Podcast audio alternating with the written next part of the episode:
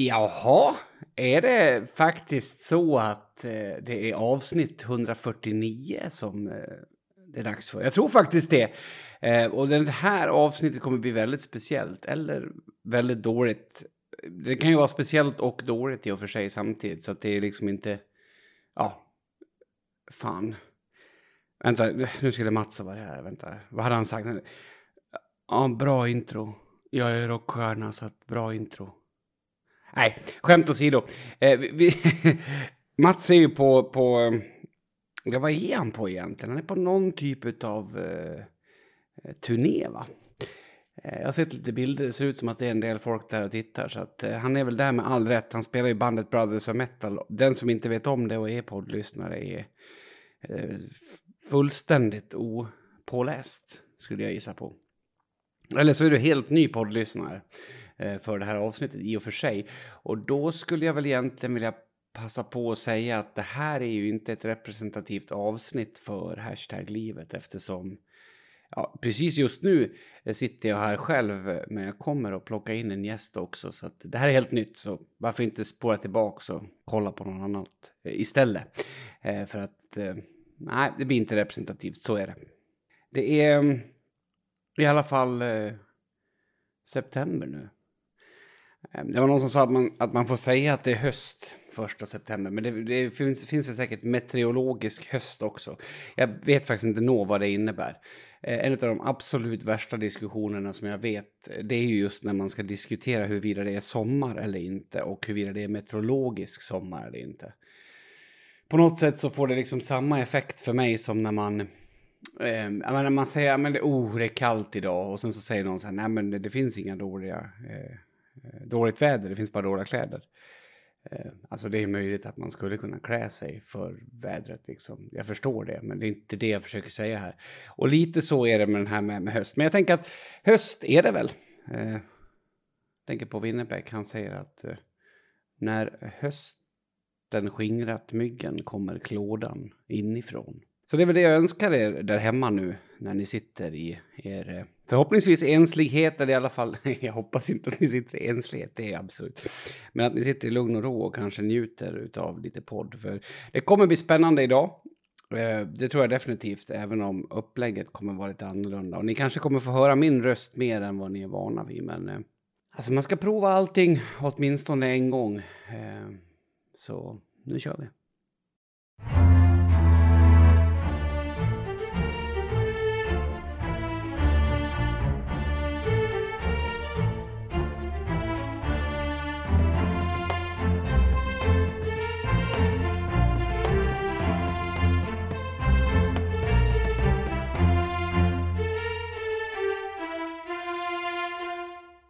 Ja, alltså vi ska inte alls fastna i någon djup politisk eh, debatt eller något sånt eh, det här avsnittet heller. För att det känns som att man får tillräckligt av det där ute. Men, men ändå bara få göra en liten passus att eh, eh, är det här kanske det svåraste valet någonsin? Eh, på vissa sätt i alla fall. Alltså jag tycker att det känns som att, eh, att det blir ännu mer skitsnack nu också. Alltså på, partier som, som eh, psykar varandra och berättar hur de andra är och, och donar. Alltså jag, jag blir jättetrött på det. det. Det gör inte saken lättare. Och det, det värsta av allt är att kanske förr, för förra valet så var det bara några få partier som, som hade den där approachen. Och visserligen att det funkade hyfsat sådär. Men nu vet jag inte om det finns något parti som inte har den approachen. Uh, alltså jag vet inte. Det är som att... Uh, Alltså, det känns ju väldigt barnsligt. Det känns som små barn gör när man... Eh, Jaha, Kalle, är det du som har tagit smöret? Ja, men Bengt, han tog kaviaren. Och på något sätt så är det så det har blivit. Så att eh, jag vill i alla fall slå ett slag för att det är väl val den här helgen när det här avsnittet kommer ut. Gör det som du borde göra i en demokratisk värld. Rösta. Jag inser att det där borde vi ha fått någon, någon typ av ersättning från regeringen för att vi sa. Men eh, vi har ju inga sponsorer så att eh, vi får helt enkelt leva med att, att Rabba gick ut ändå. Jag bara tycker att det är skönt. Alltså jag jobbar ju på, på en skola, jobbar en del med, med samhällskunskap och vi pratar mycket om, om valet och sådär. Men, men framförallt tycker jag att det vore nice om folk gick ut och, och visar sitt deltagande även om det är jävligt svårt att bestämma sig. Så att, eh, ja, lite tjat om det, eller tjat vet jag inte, jag vill i alla fall säga det. Ska få en jättespännande gäst här så att eh, försöka och kanske ge sig in på, på det här med tvångstankar och, och vad är en tvångstanke egentligen? Vi kanske till och med ska lära oss någonting i det här avsnittet, vilket i och för sig man kanske någon gång gör ibland också. Men jag tänkte också passa på att berätta eh, lite mer om mig själv eftersom det är det här avsnittet när Mats inte är med och jag vill inte ha någon eh, pissig feedback från han på det här som jag ska berätta om. Nej, så är det inte riktigt. Jag tänker att jag kan passa på nu när det ändå eh, är som det är och eh, vi får psykologbesök i nästa segment också så kan man ju liksom ta det därifrån. Men eh, jag har ju haft, eh, haft en dotter som har utretts för eh, NPF, eh, neuropsykiatrisk nedsättning eller hinder eller variation. Eh, det beror jättemycket på tror jag. Jag tror att man ska säga variation. Eh, det förändrar ju inte vad personen har men det kanske känns mindre kränkande. Det var inte meningen att det skulle vara kränkande i alla fall. Och, eh, och det är en jättespännande resa att följa. Jag ska inte avslöja så mycket om den individens eh, upplevelser och sådär för att eh, det får den personen göra själv. Men det har varit kul att följa och, och kul att sitta liksom med och, och, se utvecklingen som har skett under den här tiden. För redan eh, när det här barnet var litet så hade man väl en känsla av att det fanns någonting där. Men jag har aldrig haft någon oro kring det. Alltså, jag fattar ändå vad som behövs och sådär. Eh, I alla fall från mig. Sen kan ju inte en förälder göra hur mycket som helst heller. Men eh, det var jättespännande det här året att, att följa all, all utveckling och det har liksom nästan varit jaw-dropping. Varför säger jag så? Jaw-drop. Ja, det spelar ingen roll om Mats är här, jag såg mig själv istället. Men det har liksom varit otroligt förvånande mellan varven att se så här, shit. Eh, wow, jag trodde inte att det ens gick att få en sån förbättring då av, eh, av den behandlingen. Eh, och eh, när, när den här Eh, saken genomgicks eh, så, så får man ju mycket saker på papper nedskrivet. Man får tolkningar, man får eh, Eh, igång ett snack om typ herilitet och sånt. Och eh, då lät det som att det var, var mig som, som den här ungen eh, tog alla sina egenskaper ifrån. Vilket jag tycker är kränkande. Uh, nej, det tycker jag inte. Alltså, jag håller ju med. Och mycket av sakerna som, som, som har varit svårigheter har liksom sättat ihop med det jag har haft i mitt liv. Men jag är liksom 40 år gammal och kanske inte tycker att eh, man ska fundera så mycket i de banorna. Men eh, jag gick... Eh, jag gick här och klurade lite grann på det där, vad det stod för att det skulle finnas något genetiskt hos mig. Jag gjorde ingen stor grej utav det. Och sen så var det lite grann så där som Ja, ni vet så här, Jesus berättelser när man har hört hur Jesus pratar till en. Jag tänker att det här skulle kunna vara en sån.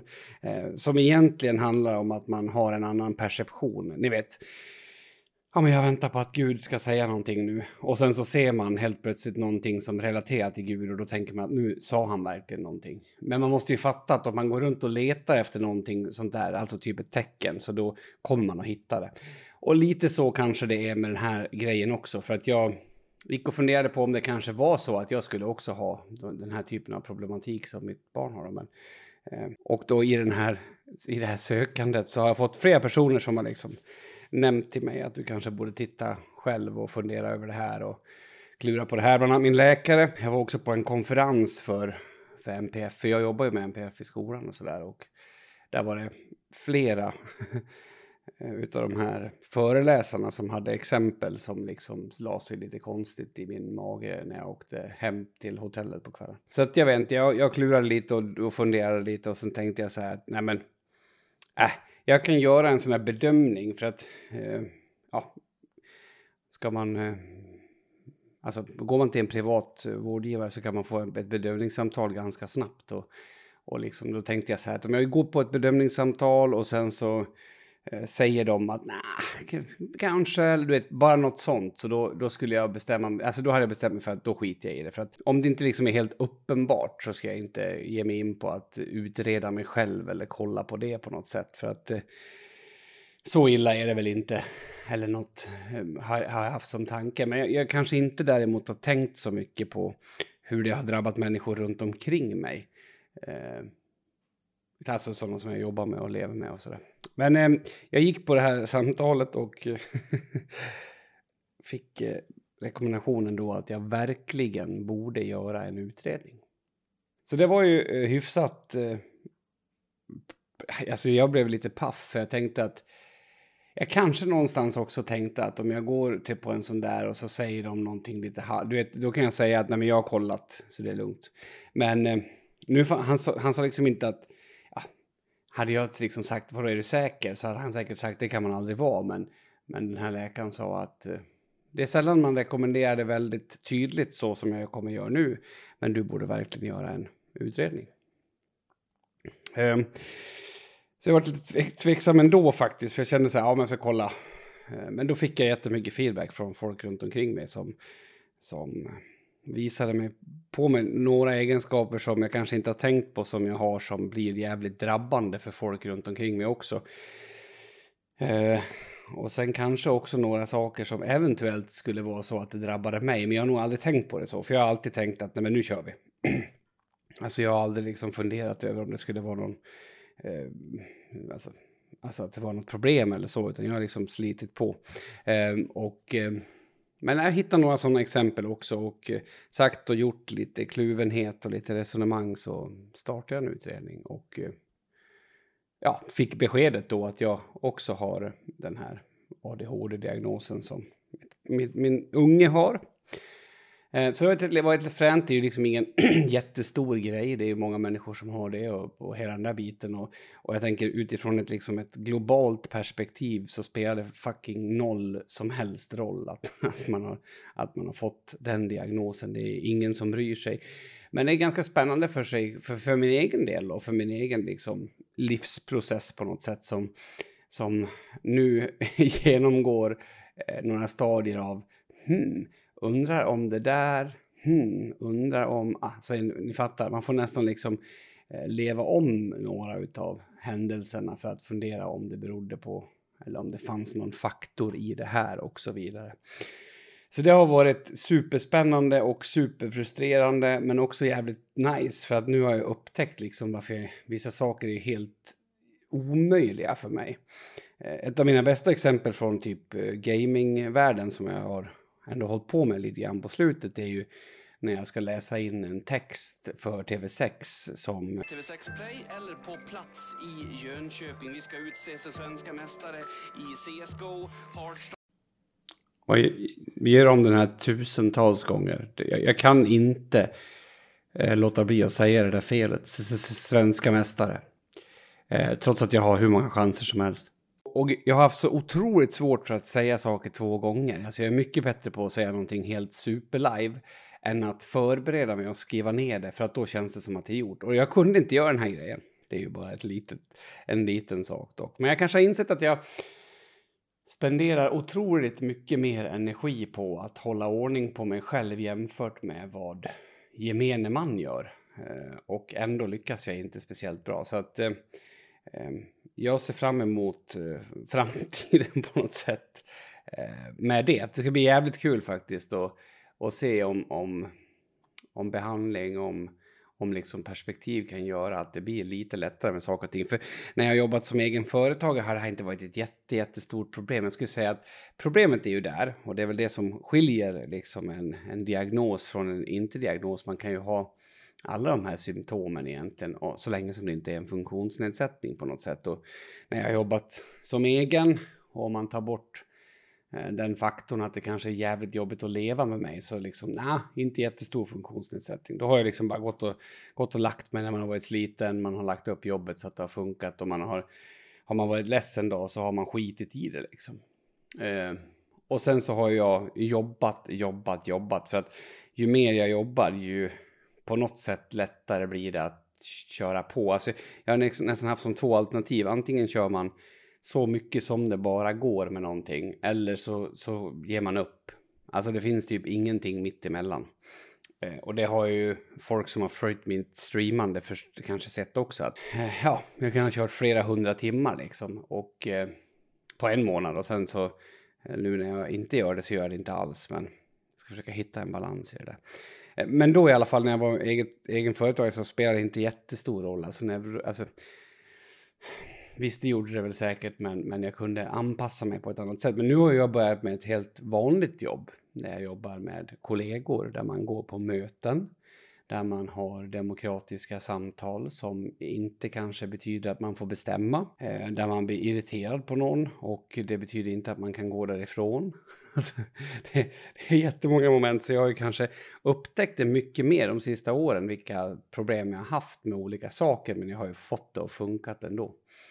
Um, och jag, det här är absolut inget, alltså syftet är liksom inte att, eh, att eh, komma ut som någon person som man ska tycka synd om. Eller, utan jag tänker att syftet är att berätta liksom, bara berätta det eftersom det är en väldigt ärlig podd det här och jag har ju inte sagt någonting om det här tidigare för att jag har känt mig så här sjukt kluven. Dels har jag nog velat få bekräftelse om det verkligen stämde för annars hade jag kunnat känt mig som, jag vet inte om ni har sett Solsidan när hon eh, jag är så jävla dålig på att komma ihåg vad folk heter i olika serier, men hon, hon kommer ju liksom på att nej men jag har också en superkraft och sen, sen går hon och försöker få en diagnos. Eh, och även om det naturligtvis är ett skämt så är det inte ett skämt. Det är ju så som det har varit också mycket kring de här diagnoserna och att eh, man är så jävla speciell och så jävla inte speciell och sådär. Och där vill jag inte vara. Eh, och det skulle också kännas sjukt Eh, Eh, dålig. Alltså det, är ju, det här är det jag jobbar med. Jag, har gett, jag är ganska bra på att jobba med människor som har de här problemen och jag kan hjälpa folk att se hur man kan förbättra sina eh, möjligheter och utsikter för jobb och liknande.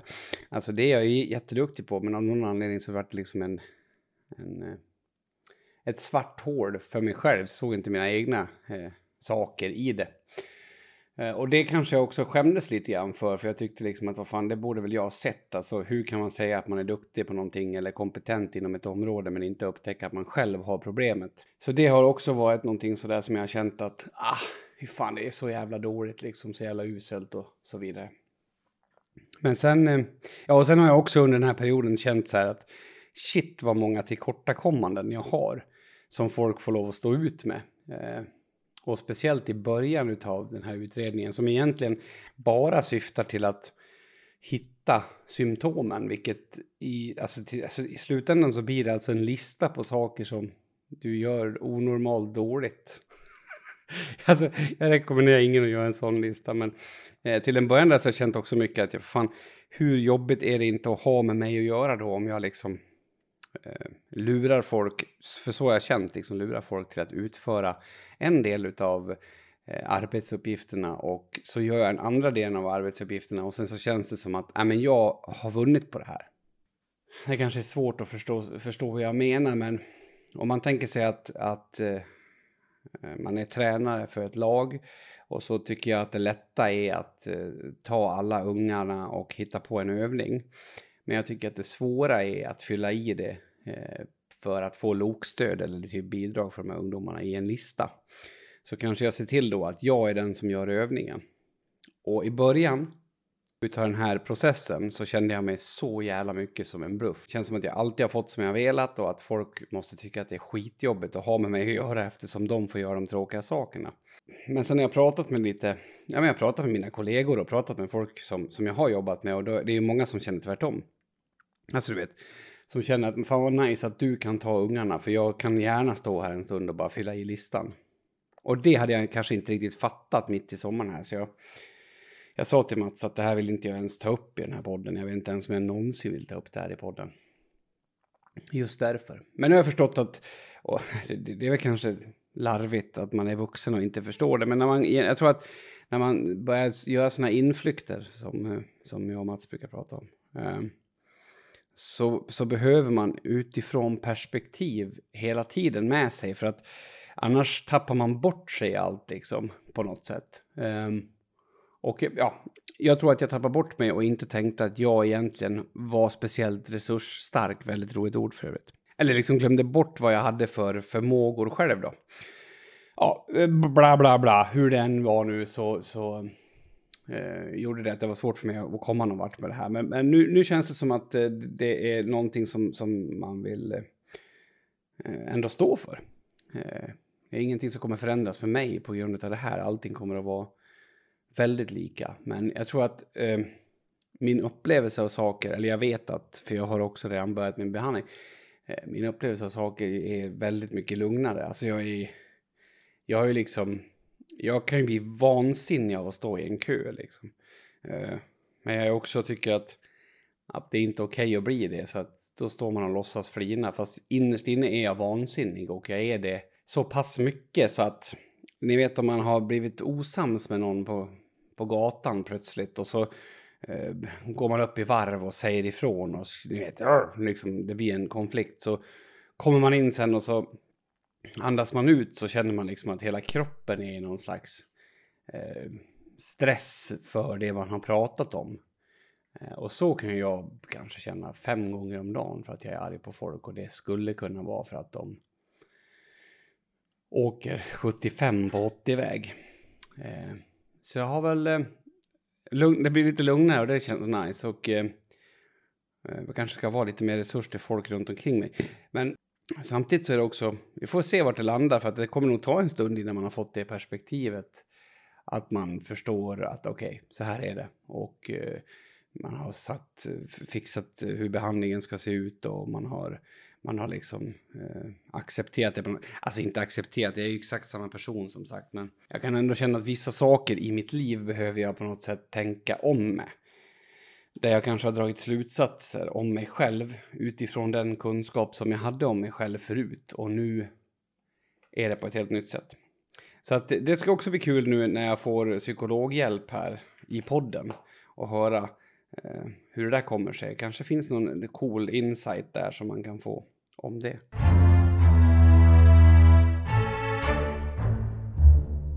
Ja, för första gången som jag har lite sådär magpirr ändå när jag sitter här nere i källaren. Jag vet inte vad det beror på. Det kan ju vara för att det är en annan människa här. Jag har inte den mest fräscha källan heller att bjuda in någon till. Men, men nu har jag Magdalena Enlöf med mig och eh, jag har bestämt mig för att presentera henne som psykolog och punkdrottning. Är du nöjd med den beskrivningen? Ja, men tack. Det är en fantastisk beskrivning. Får vara drottning. Nej, jag vet inte, säger man, säger, säger man inte så? Jo, det tycker jag. Det, det borde man kunna göra. Men, eh, för du spelar lite, alltså grejen är att Mats är ju, du vet ju vem Mats är. Ja. Mm. Vi kommer fram till också att, hur var det där, hur nära Mats? Jo men alltså, eh, Hanna som spelade med, Ylva som spelade med Mats, hon är ju min svägerska, alltså min makes eh, syster. Just det ja. ja. Så det är väldigt nära? Ja men väldigt nära tycker Aha. jag. Även om inte jag egentligen känner Mats så har jag bra kläm på i vilket sammanhang Mats spelar. Mm. Men, men du, du, punk, alltså jag har ju bara kollat på Facebook så jag har liksom ingen koll ja, på vad... Men typ den kollen jag på dig också. Ja men det är bra, det är jättebra. Men vad, vad är det för punk du spelar? Vad, vad, är det liksom Dia Salma? ja, alltså någon låt kan säkert låta som Dia Salma eftersom det är en av inspirationen som vi har. Absolut. Um, men um, annars så, det var ungefär sex och ett halvt år sedan som jag och några egentligen grannar efter Manusvägen här i Enviken bestämde att vi skulle starta ett punkband. Och eh, då tänkte vi så, ja men lite garagerock, punk som det begav sig liksom, eh, där i början på 70-talet. Mm -hmm. Och vi satte på oss våra finaste 60-talsklänningar och så, så höjde vi volymen på förstärkaren och spelade så hårt och fort vi kunde ungefär. och vi skrev låtar på engelska och de handlade kanske mycket om eh, familjelivet också faktiskt. Mm -hmm. ja. eh, en tidig låt eh, heter Babysitter till exempel. Va, vad heter bandet? Du måste ju göra reklam för dig själv. Det heter Susie Rowan. Susie Rowan. Ja men precis. Finns det på Spotify eller? Ja, ja, vi finns på Spotify. Vi har precis släppt vår eh, första EP faktiskt. Mm -hmm. Sju låtar. Eh, den heter Sur. Och nu sjunger vi på svenska för att det har ju hänt ganska mycket eh, musikaliskt sen vi startade. Eh, jag tror att vi har väl försökt gå mer åt trallpunk. Men ja, egentligen så vi spelar bara det vi vill spela. Det blir vad det blir. Mats skulle vara med nu för att när vi börjar prata musikgenrer då vet vi att jag är rätt borta. Men trallpunk, är det typ de lyckliga kompisarna? Ja, men verkligen. Oh. Tänker man de lyckliga kompisarna så kan man ju se något vi gillar att lyssna på och eh, absolut. Eh. Men punk, alltså punken, eh, du är ju en akademiker ändå. Tycker du att, att du är det liksom, är det vanligt med, med akademiker i punkvärlden? Alltså det finns ju en grupp på Facebook som heter typ psykologer lyssnar på punk tror jag. Så att jag menar, helt ute och cykla kan jag inte vara, eller hur? Nej, såna, ma, ma, nu är inte Mats här, men han har ju haft en, en tes om det här med att om man liksom har ett väldigt sådär jobb där man måste vara lite, du vet, Samlad. ja precis. Så då har man en tendens att balla ännu mer ur på fritiden. Är det här ditt sätt att liksom inte bli en styckmördare som du spelar punk då? Ja, du tänker så, Ja. att aggression måste ut i en samlad Jag vet, det, liksom. det är Mats tanke, inte min. Ja, men precis. Ja, nej, jag vet inte. Men vad är det med, med musik och Enviken då? För det känns ju som att här finns det ju liksom ett band i vårt tredje hus. Ja, verkligen. Eller hur? Ja, men det är helt fantastiskt. Det är som att det är en, en, en väldigt bra mylla för band på något sätt. De växer väldigt bra här. Och jag tror också att, jag menar när vi startade bandet då hade vi lite den här ja, men 60-talsstilen som rimmar väldigt bra med den här rock'n'roll, rockabilly, om man ska säga. Eh, eh, genren som ju finns här i Enviken. Mycket. Eh, och då vi fick jättemycket stöd och uppmuntran från andra musiker och, och hjälp och sådär. Så att det var ju jättebra att starta band i den här byn. Verkligen. Ja, För det känns som att om man inte håller på med sport eller någon slags liksom raggarkultur, om det nu är musik eller bilar, eller, då är det bättre att flytta härifrån. För det, det är liksom de alternativen man har på något sätt. ja, så kanske det är. Men nu kan man inte hålla på med någonting av de två liksom. Nej, Ja. det, det precis. Det, det förstår jag. Det förstår jag. Vi, men Mats är ju borta. Han, han är ju i... Jag tror att han är i England. Jag borde ha koll på vart han är. Jag tror att han är i England. Ska han till Glasgow och spelar eh, i sitt band. Så vi resonerar om liksom vem, vem ska vi ta, ta in som gäst? Mm. Eh, så att, eh, och du är ju här då för att... att du, dels så tror jag att, att du skulle klara av att sitta i en podd med mig i en timme. Vi har ju pratat lite sådär i Jag verkar fotbollen vara och liksom en tålmodig person som står ut. Precis, precis. Du har ju, du har ju formella kompetensen att stå ut med dårar också. Men, eh, men vi har ju, alltså våran podd är ju mycket med, alltså vi är ju, det är ganska skämtorienterat liksom. Jag tänker eh, som psykolog och i, i den världen, alltså kan man skämta om eh, psykisk ohälsa tycker du? Ehm, ja, men den där är svår tycker jag. Det beror ju verkligen på hur man gör det. Eh, det är ju verkligen okej att skämta om sig själv. Tänker jag. Mm. Eller hur?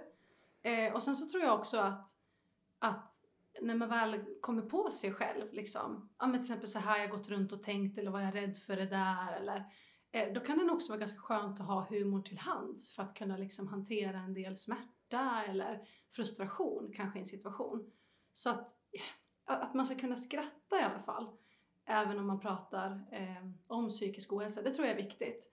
Men sen det här vad man skämtar om och vem man skämtar om. Det tror jag att det är snarare väldigt viktigt att också tänka sig för faktiskt. Som, ja, jag, jag håller förstås med dig. Men för jag, jag tänker liksom om man haft ångest och så tänker man tillbaks på en sån situation så finns det ju en, en, en dos absurdum som är med där. Ja men absolut, alltså ångesten det förvränger ju verkligen våra tankar och hur vi ser på världen. Så sen när vi inte har ångest att tänka tillbaka på samma situation, det är ju ofta väldigt komiskt. Mm. Verkligen. Jag tänkte, jag tänkte så här, du vet, om man, om man är bisnickare så kanske man har något minne när man var liten och byggde en koja och fick någon slags tillfredsställelse, du vet, av det. Mm. Eh, finns det något motsvarande när man kommer på att man ska bli psykolog? Förlåt, vad sa du? Att, Nej, men liksom att, att, man, att, du, att du har någon sån här stund när du var liten och kom eh, på hur, hur galen du var eller att du såg någon, någon situation som... Alltså finns det någon motsvarighet till att bygga en koja för, för snickaren? Någonting som gör att man... Ja, men fan, jag är intresserad av psyket. Jag vill, jag vill gå vidare med det här. Oj, vilken, vilken, vilken svår fråga. Ungefär som att man har övat på kanske då att lyssna eller lösa kompisars problem. Lite. Alltså, jag hade ju hoppats på att du skulle berätta att du insåg att du var sjuk i huvudet och att du försökte... det var min Det har jag förhoppning. inte insett än. Nej, okej. Nej, men ehm, eh, jag... Nej, alltså inte så här en stund utan kanske lite mer att man, man någon gång kanske i 20-årsåldern eller, eller kanske senare tonåren ser tillbaka lite grann på vad man har pysslat med och vad man har varit kanske bra på helt enkelt. Och där tyckte jag väl att, ehm, att, att det som jag hade lätt för, det som kom naturligt för mig på något sätt, det var att ta människor. Mm. Att liksom skapa kontakt med människor. Och, och att jag på något vis ändå alltid har en nyfikenhet på att förstå människor och jag kan ha känt att jag får, liksom, jag får energi av människor. Just det. Ehm, så det var nog mer en, en liksom, ja, en, någon summering jag gjorde där. Tror jag. Men är det så också, i, i, jag tänker att liksom i alla yrken så finns det något man tycker att det är superintressant och så finns det något som man kanske tycker att det är mindre intressant. Blir det så som psykolog, alltså har du några speciella diagnoser eller tillstånd som du är intresserad av mer för? Du, eller, eller tvärtom? Nej, in- inte just nu faktiskt. Nej. Nej. Nej, nej jag tror ju just nu är jag inne i en väldigt sån här fas där jag också tänker att jag kan bara för lite om allt. Liksom. Jag behöver lära mig mer om allt. Just det. Faktiskt. Men jag har ju nyss börjat på ett nytt jobb också. Eh, så att det kan ha lite med det att göra. Eh, jag har jobbat på, i primärvården som psykolog i flera år. Mm. Och nu har jag precis börjat jobba på psykiatrin. Just det. Ja, mm. Så det blir stor skillnad. ja faktiskt. Vi säger ju inom folkhögskolevärlden att om man har ett sinne som tänker att jag vet inte så mycket men vill gärna veta mer, det är, det är då man är bildad. Och när man tror att man vet en massa saker då behöver man fortfarande bildning. Så då betyder det att jag tycker att du verkar smart då utifrån det perspektivet. Jag ska testa ett skämt här på dig för att se om du tycker att det är roligt för en övergång till nästa sak. För det är ju, det är ju tufft läge på jorden just nu med, med bland annat stigande bränslepriser och annat. Och jag tänker att det kanske slår extra hårt mot de som har psykisk ohälsa och kanske inte minst de som tvångstankar.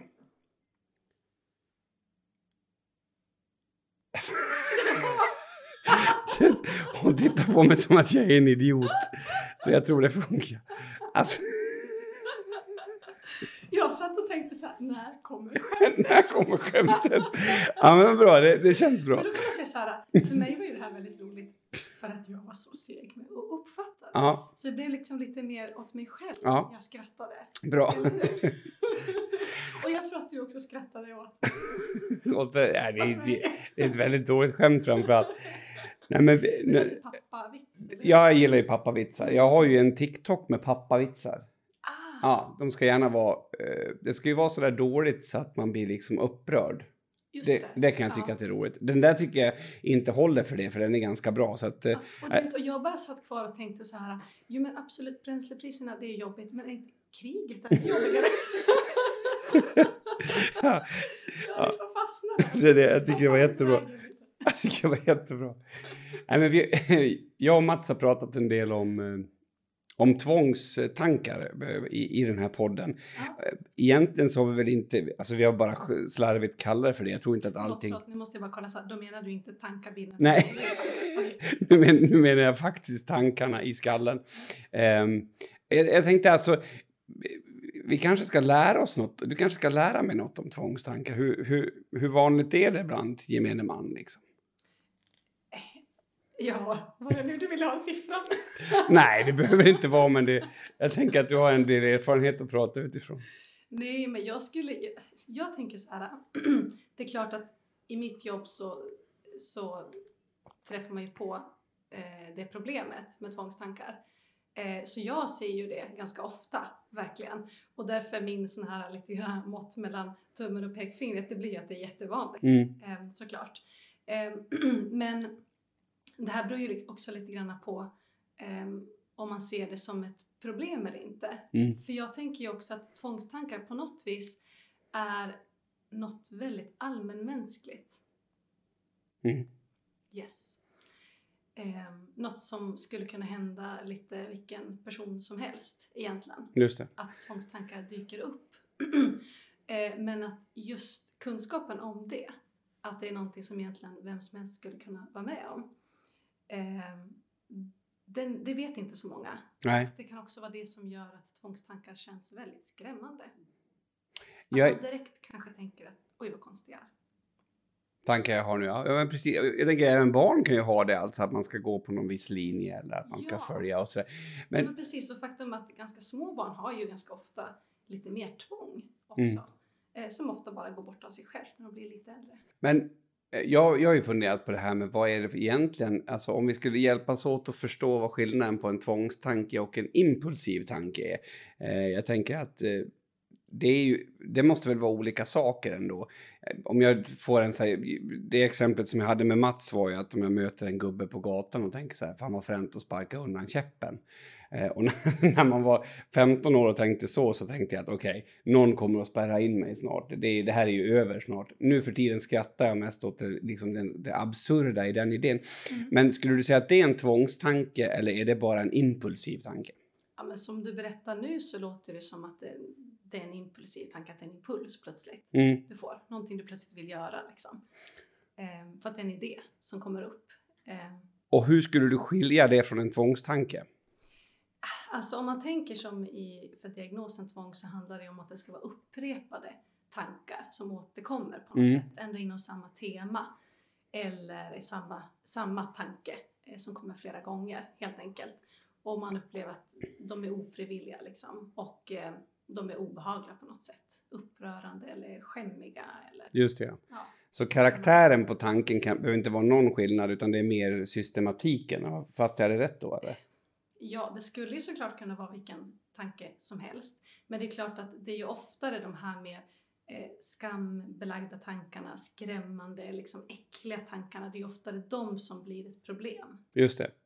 Så om man då är lite grann som Mats när man inte bryr sig om egentligen eh, och, och har den här typen, alltså man, man bryr sig inte om att man är äcklig och skamfylld, då är det inget problem. Absolut. Alltså att man har tvångstankar ibland eller till och med att man kanske har vissa tvångsbeteenden. Det behöver inte vara ett problem. Jag tänker på, alltså Det är skillnad mellan att ha, att uppfylla diagnosen tvångssyndrom också tänker jag. Eh, Ja. Där ju faktiskt också det här ska ha skapat ett problem eller lidande i ens liv. mm. Men är det inte mycket så med, med, med psyk, säger man psykologiska diagnoser, psykiatriska diagnoser? Ja men precis, Ja. ibland undrar jag också vad man säger egentligen. Ja. Ja. Nej men alltså att, att, att det är många saker som, som egentligen är representativt för kanske jättemånga på, på jorden, det vill säga på någon slags skala, men, men, men det måste vara ett handikapp på något sätt innan man, man når... Är det så i, med, med, många diagnoser? Kanske med alla? Ja, och jag tycker att det kan vara kanske också extra tydligt när man får behandling eh, för vissa besvär. Att då när man söker behandling, till exempel psykologisk behandling eller medicinering, då är det här ett väldigt stort problem i livet. Eh, och sen ibland när, när patienter är färdiga med behandlingen, när man avslutar kontakten, så är det ju inte alltid så att man har blivit av med alla symptom på det här syndromet. Liksom. Men det kanske inte längre skapar eh, lika mycket lidande i ens liv och man kanske for, nu klarar av igen att hantera sin vardag, jobb och familjeliv och så. Så det står inte vägen för en. Men sen att man kanske fortfarande ibland kan ha till exempel då tvångstankar som dyker upp och kanske även vissa lindriga tvångshandlingar då som man också utför. Mm. Ehm, Så jag menar, vi har ju lätt för att tänka att det finns någon slags idealmänniska som inte har några symptom på några Ja. psykiatriska diagnoser. Men, men så är det ju inte. Nej. Nej, för jag tänker att om, om man dubbelkollar sig själv lite tvångsmässigt, att spisen är på, Mm. då kan jag ändå tycka att det är en rätt schysst dubbelkoll, även om det känns lite jobbigt. Men så länge som det inte är tio gånger, man kanske gör en gång, Mm. då kanske man kan leva med det på något sätt. Ja, och då är det frågan om det är ett tvång egentligen eller om det är bara dubbelkolla som Just det. säger. Men så här, det som skulle kunna hända då om spisen var på, om det är en väldigt stor fara, om det är väldigt stor risk, då kanske det är värt att kolla några extra gånger. Liksom. Just det. Om, Ja. om man var eh, liksom lite disträ, stressad. Mm. Men, men alltså, eh, de här tankarna, eh, impulsiva eller tvångsmässiga, man hör ju att, att de ser ju väldigt olika ut hos folk. Nu har inte jag suttit och samtalat med folk i den mängd som du har, men ja, men du vet, nå- någon som tycker att man ska klicka på, på lampan, det kanske inte är så allvarligt, eller kolla spisen. Men skulle du säga att, för jag menar, om jag tänker på olika tankar som jag har haft, eller som Mats beskriver att han har haft, eller Mm. Så är de ju på något sätt i, också olika sjuka. Mm. Ehm, jag vet att, att som ung var jag jätterädd för att jag skulle vara en, en uh, våldtäktsman. Alltså att jag, det, det var en av de rädslorna som jag hade. Vilket på något sätt, om man tittar på det då liksom intellektuellt utifrån, att jag sitter och tänker att jag är rädd att jag är en våldtäktsman, känns ju ganska mycket mer allvarligt än om man sitter och tänker att jag måste eh, gå omvägen runt eh, Konsum när jag går hem, för annars händer det något farligt. ja, Alltså, men precis. Och jag tänker att egentligen det du beskriver där kanske både är först en tvångstanke och sen egentligen en tvångshandling som kommer i någon slags tankeform. mm, För att ehm, det är ju så ofta det här problemet eh, gestaltar sig. Att eh, vi har automatiska tankar som finns i vårt huvud hela tiden, i våran hjärna liksom. Ehm, den är ju väldigt aktiv. Eh, men alla våra tankar når inte vårt medvetande och vissa tankar glömmer vi väldigt fort bort helt enkelt. Men de här skrämmande eller skamliga tankarna, eller som det där, tänk om jag är en våldtäktsman, tänk om jag kommer våldta någon till exempel. Den är ju otroligt men läskig Mm. att få en sån tanke, verkligen. Tänk vilka konsekvenser av att göra en sån grej, Mm. verkligen. Så att du reagerar med liksom rädsla eller skam inför den tanken, det, är ju, det tyder ju på att du är väldigt normalt fungerande.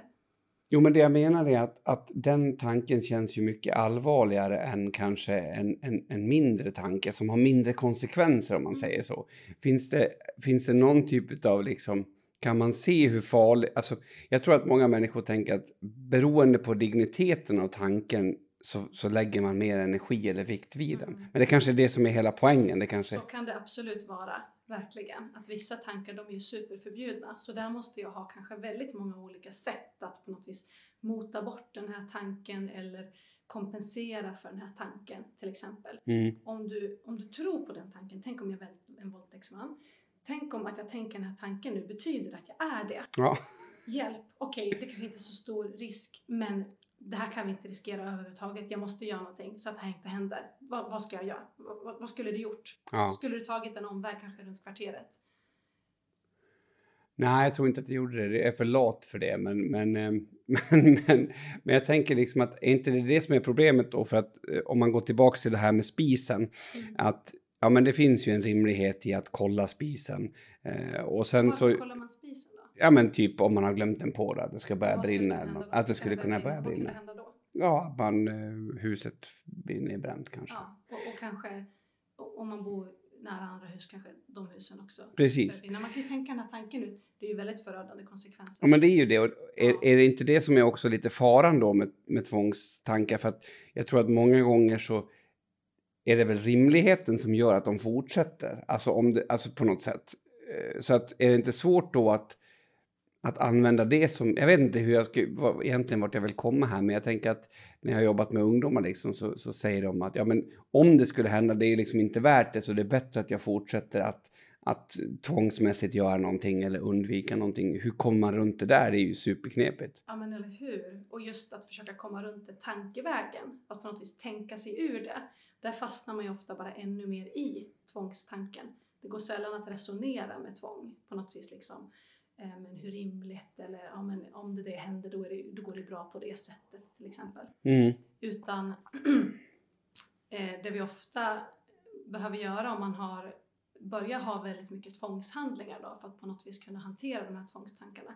Då behöver vi ofta försöka minska ner våra olika tvångshandlingar. För Just de det. förstärker de här tvångstankarna. Och det är så som tvång egentligen hålls vid liv. Genom att vi tror på de här tankarna, vi tar dem för sanning, eh, då kommer de få liksom ännu mer uppmärksamhet Ja. i vår hjärna och då kommer de bli förstärkta. Sannolikheten att de kommer upprepas kommer öka eh, och då kommer vi tro på dem ännu mer. Mm. För så där fungerar ju vi. Liksom. vi. Vi tar ju våra tankar på väldigt stort allvar och tankar som ofta återkommer, de tror vi att de mer återspeglar verkligheten. Just då det. kommer vår uppfattning av risken för att det ska börja brinna eller att jag ska våldta någon till exempel. Då kommer jag tro att den risken är större. Just det. Exponering används väl i mycket former utav terapi. Det, det görs det väl i, i OCD också egentligen. Att man helt enkelt får eh, gå emot det man känner och, och se hur det går. Ja men precis. Och vid eh, tvångssyndrom, som det heter på svenska, den diagnosen, då kallas den KBT-behandlingen som man har sett funkar bra för eh, exponering med responsprevention. Lite extra krångligt namn för säkerhets skull. Jag blev nyfiken, vad är det? Ja men eller hur? Eh, då är det så att eftersom det är någonting jag är rädd för som jag ska möta, alltså jag ska exponera mig för det som skrämmer mig.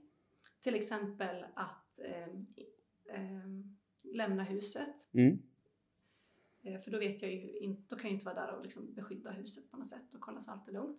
Men sen har jag också haft en massa liksom kompensatoriska tvångshandlingar för att på något vis också extra mycket försäkra mig om att allt kommer gå bra. Mm. Så ibland kan det vara att jag har gått och kollat spisen 15 gånger. Men ibland kan det vara någonting som också man kan tycka utifrån ligger väldigt långt ifrån källan till oron på något vis. Det kan ju vara att jag ska eh, ta tre steg fram och tre steg bak eller någonting. Att Mm. Det finns en liksom lite mer magiskt tänkande Ja. i vad som skulle kunna skydda mig. Ehm, och då ska jag också låta bli att göra de här tvången, tvångshandlingarna. Just det. enkelt. Och det kan även vara tankemässiga tvång. Det kan vara att jag ska räkna baklänges från tio eller att jag ska tänka goda tankar till exempel. Eller i det här våldtäktsman eh, exemplet så kanske jag ska tänka jättesnälla tankar om, om kvinnor eller någonting. Okej. Okay. Så man bryter det på många sätt? Ja men precis. Det, ja. Så även om du exponerar det då kan det hända att du egentligen bara ökar tvången. Att du börjar göra det här ännu mer. Mm.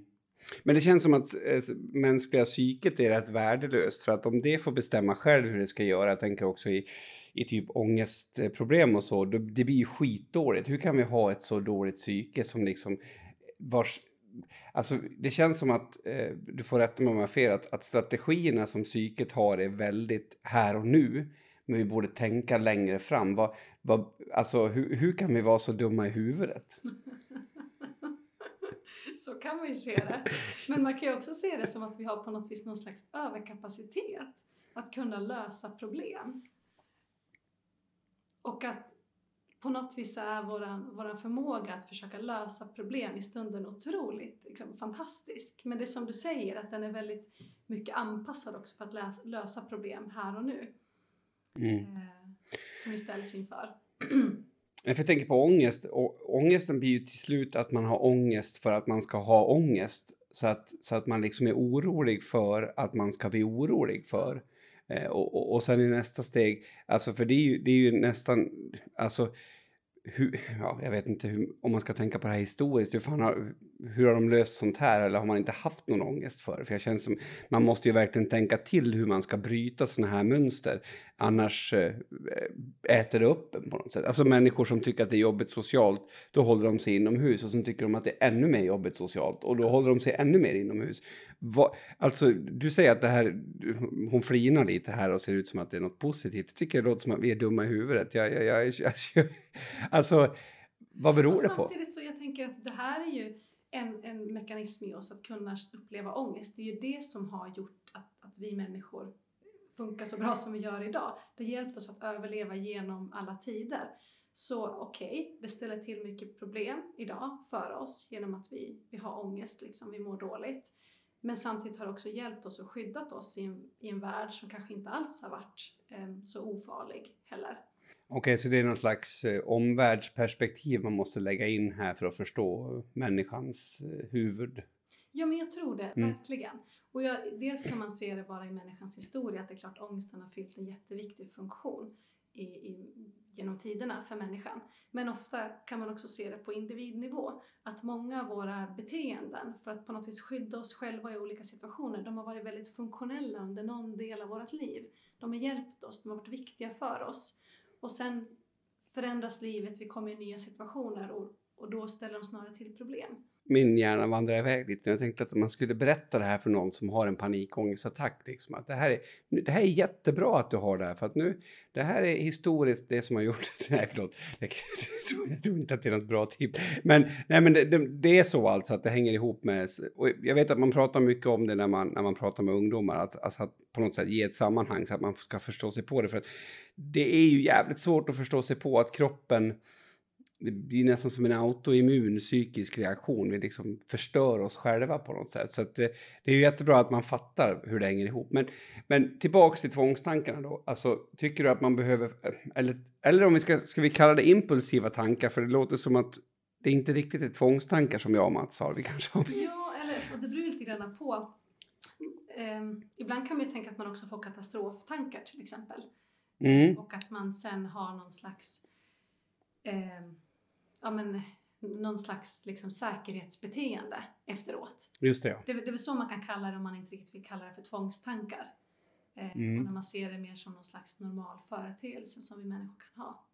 Och jag tänker att, att eh, ja, ibland vid stress kan man ju få mer eh, katastroftankar. Att man mm. mer ser olika eh, scenarier framför sig vad som skulle kunna hända. Och jag tänker att det här är egentligen väldigt fantastiskt att vår hjärna kan vara väldigt snabb att föreslå eh, det här skulle kunna hända, det här skulle kunna hända, det här skulle kunna hända. Eh, och sen får vi ta ställning till det helt enkelt. Just det. det är väldigt osorterat när vi får den här informationen. Det här är automatiska tankar. Mm. Eh, men ibland är de skrämmande så vill vi med en gång få bort dem. Och det är väl det egentligen som ger motsatt effekt.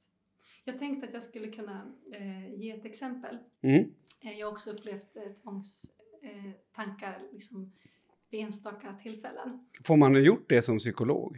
Eh, jag hoppas det. Vi får se nu efter det här poddavsnittet om någon kommer och rycker legitimationen från mig för att jag blev tvångstankar. ja, men, nej, men jag satt i ett sammanhang med fler människor och sen så plötsligt så, så tittar jag på en annan person och, och ser någonting, mm, hur den personen ser ut liksom. Ehm, som kanske inte var så smickrande liksom. Mm. Eh, och då plötsligt får jag en tvångstanke. Jag kommer säga det här rakt ut till den här Mm. personen. yes! Så fruktansvärt skamlig tanke, eller hur? Jaha. Elak dessutom. För, för det var någonting jag såg liksom med den här personen som kanske inte var så smickrande. just det. Ja, och nu så tar jag någonting jag hittar på och jag Mm. tänker, vi säger att tanken var att det växte hår ur näsan Mm. som, som stack ut. Mm.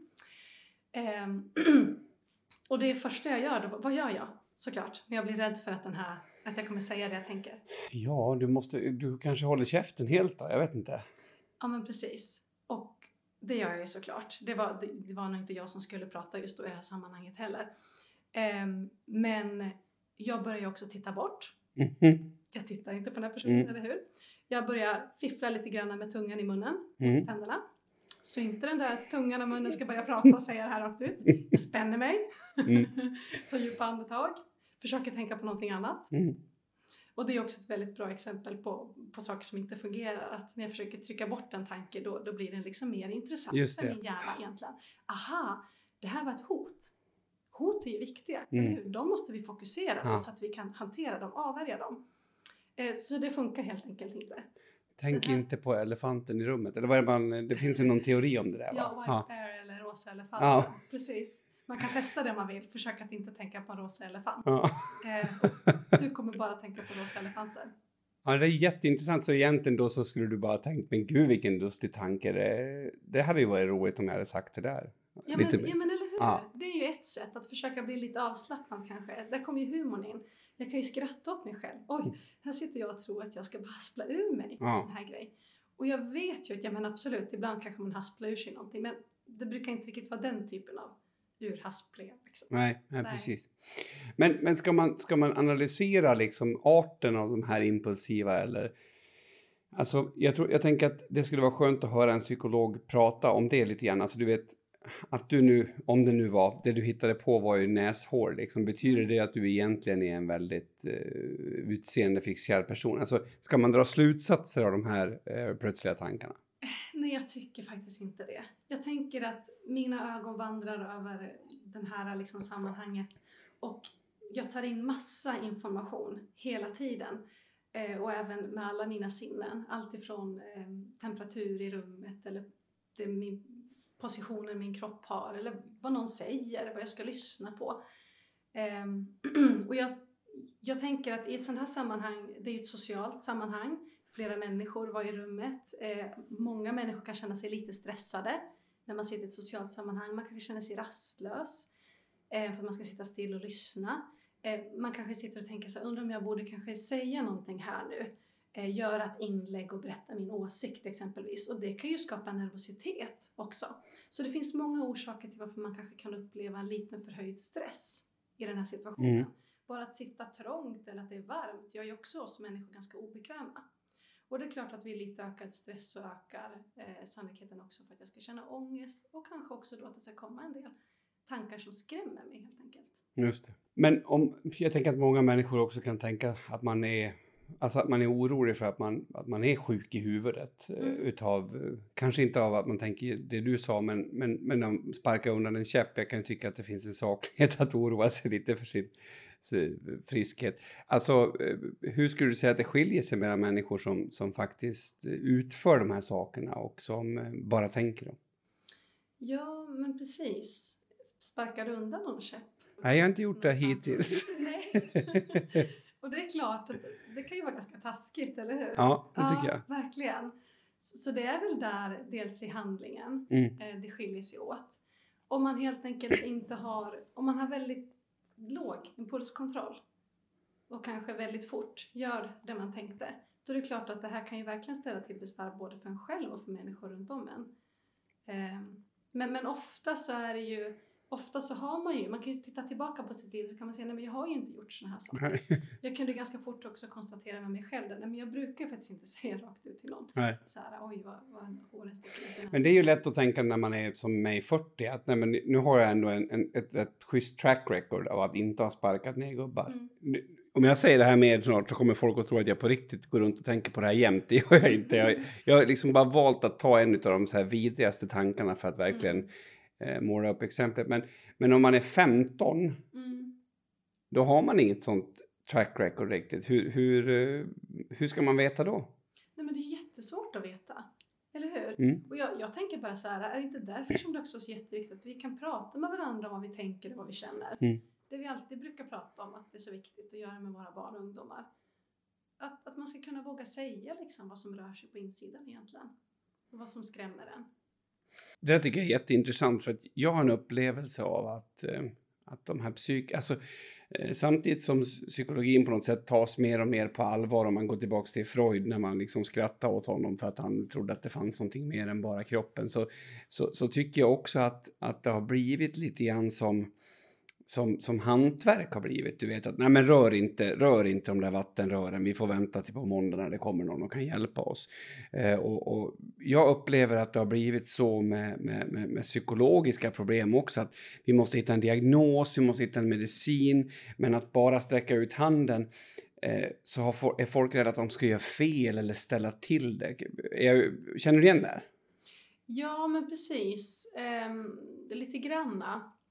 Både och. Jag tänker att det, båda de här rörelserna är viktiga på något sätt. Den ena rörelsen mot att man på något sätt ska ta psykisk ohälsa, om vi tar det här väldigt breda luddiga begreppet, på större allvar. Att det ska finnas vård för de som behöver det. För att jag menar, nu, nu pratar jag ju ganska mycket om att normalisera det här med tvångstankar. Men vi får ju inte heller glömma bort att, att man kan verkligen fastna i det här. Mm. Det här kan bli ett jättestort problem som ställer till det i ens liv. Mm. Eh, Man kanske går runt och är jätterädd för att sparka undan den här käppen på farbrorn och har en otroligt komplicerad ritual eh, för att liksom på något vis kunna hantera den här rädslan och, och, det man tror då kunna kontrollera sig själv från att göra det. Eh, och då är det klart att man verkligen behöver hjälp. Eh, och då finns det behandlingar, liksom. det finns både medicinska och psykologiska behandlingar som som sagt kan hjälpa, som är hjälpsamma. Eh, men jag tror också att ibland så är det faktiskt så att det är också våra katastroftankar som kanske styr vårt vårdsökande också. Mm. Ehm, jag har nog upplevt det, jag har jobbat med barn tidigare Mm. och då tyckte jag att jag kunde se det ganska mycket, att, att föräldrar kanske blev ganska oroliga över att deras barn eh, började visa vissa symptom Mm. som kanske egentligen också skulle kunna varit övergående. Just det. Ehm, och ibland kanske det också var ämnen att prata om som var jobbiga. Och de visste inte om de sa rätt eller vägledde på Mm. rätt sätt. Eh, och då sökte de kanske hjälp för sina barns skull. Li- ganska tidigt. Mm. Och, och så samtidigt så tänker jag så här att det här är ju lite... Jag tycker att man ska akta sig också för att på något vis döma eh, föräldrar för att vara för oroliga. För att föräldrar är ju mer oroliga. Mm. Så, eh, man blir mer orolig när man får barn och det är ganska funktionellt.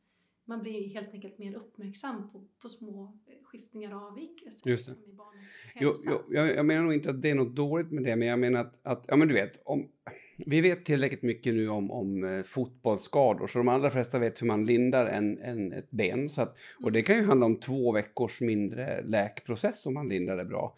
Eh, Och vi vet att om man lindar så hårt så att benet blir blått, då måste man ta bort lindan. Det är så här basics. Eh, som verkligen kan göra kanske att någon kan fortsätta spela eller du vet, eh, återhämta sig snabbare.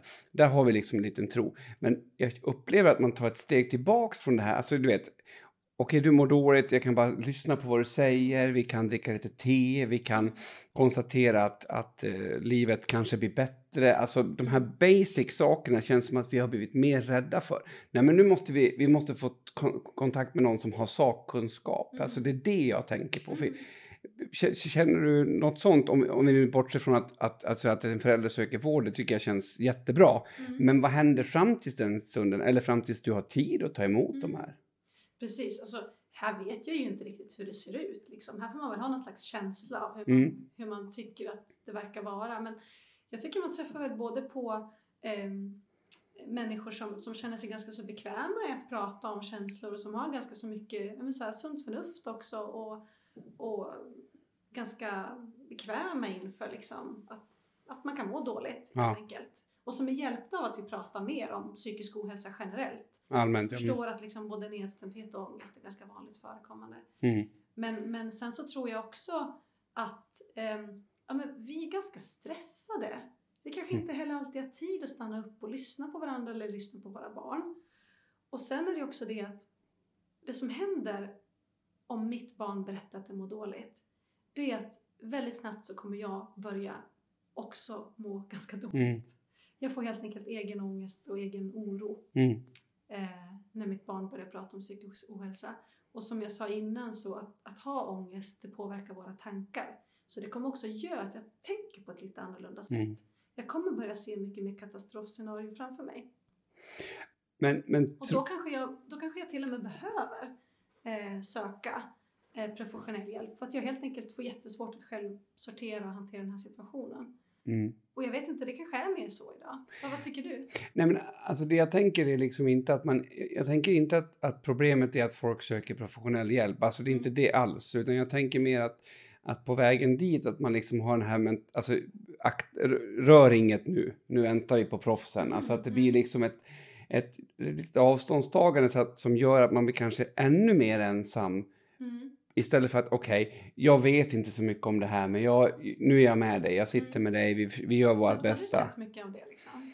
Ja, men jag kan uppleva att det finns liksom en, en, en liten eh, oro, ja, men kanske från ett företag eller från en skola eller från olika verksamheter att ja, men vi vill ju inte gå in och göra något fel här. Ah, mm. Eh, och, och, och motsatsen till det blir då att det är bättre att vi inte gör någonting. Ah, just det. Eh. Jag tror att du har...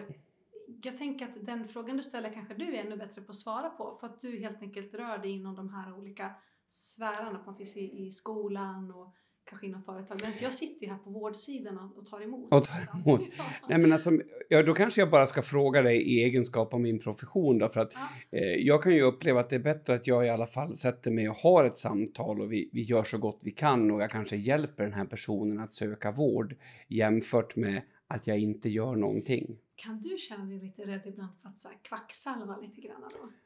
Nej, jag gör ju inte det. Alltså, Nej, för jag nej. tror verkligen på mänskligt stöd och jag tror Ja. att, att eh, min utbildning handlar framför allt om att se sina begränsningar. Alltså att inte ge sig ut på något halt. Alltså du vet, utan det här kan jag faktiskt inte hjälpa dig speciellt mycket med, men jag kan råda dig till att eh, höra av dig här eller att du kan sl- ringa mig under skoltid. Alltså du vet, Mm. någonting sånt. Så jag är inte den, den oron, men jag kan känna att det finns en liten oro. För jag skulle ju aldrig ge mig in på att vara terapeut, och jag är inte terapeut. Jag skulle aldrig ge mig in på att du vet så här. Så att jag vet inte. Tycker du att, att, att, tycker du att resonemanget är rätt då? Att det är bättre att göra någonting än ingenting? Även, nu kanske jag kan lite mer, men även om man inte vet riktigt vad man gör. Ja, men jag tänker så här att alla kan ju lyssna. Alla kanske inte tycker att det är lika lätt att lyssna. Men jag tänker att det är ändå någonting som, som vi kan försöka göra. Mm. Att ge en annan människa plats. Att få uttrycka sig och visa att ja, men, jag finns här om du vill berätta. Eh, och så även om inte lyssnandet i sig kommer hjälpa kanske problem med exempelvis tvång, om man har svåra tvång. Eh, för att då behöver man behandling. Mm. Ehm, men eh, så är det klart att, det kommer hjälpa på många andra sätt. Det kan lindra en del skam. Det kan göra att man känner sig mindre ensam, att man känner mer hopp. Vilket kan minska risken för att man också ska utveckla till exempel depression. Mm. Ehm, så ja, jag tycker att det är bra som du gör Kim. Att du lyssnar och att du försöker ge lite råd och stötta. Och jag tror att det är bra den där inställningen att man, att man vet att nej, men, jag vet mina begränsningar. Ja, men det tror jag är jätteviktigt. Ja. För jag tänker bara med, med, med, med OCD som är mycket erfarenhet av också eh, det vi har jobbat med här hemma så, så kan man ju liksom Alltså där kan ju också, och det är lite samma sak med ångest, det är samma sak med många, alltså att en, en person som möjliggör de här problemen är, behöver ju inte bli bättre, men samtidigt då att ha bara någon som i alla fall har lyssnat, någon som är ens allierade i det här problemet på något sätt, eh, även om man gör fel, måste, måste ha en funktion. Det, så tänker jag. verkligen. Ja, men verkligen. Det tror jag. Så det är nog... det är, nog, det är nog lite både och det där. Jag, jag tror också att det kan bli mycket att vi vill hänvisa olika problem till experter på många olika sätt. Mm.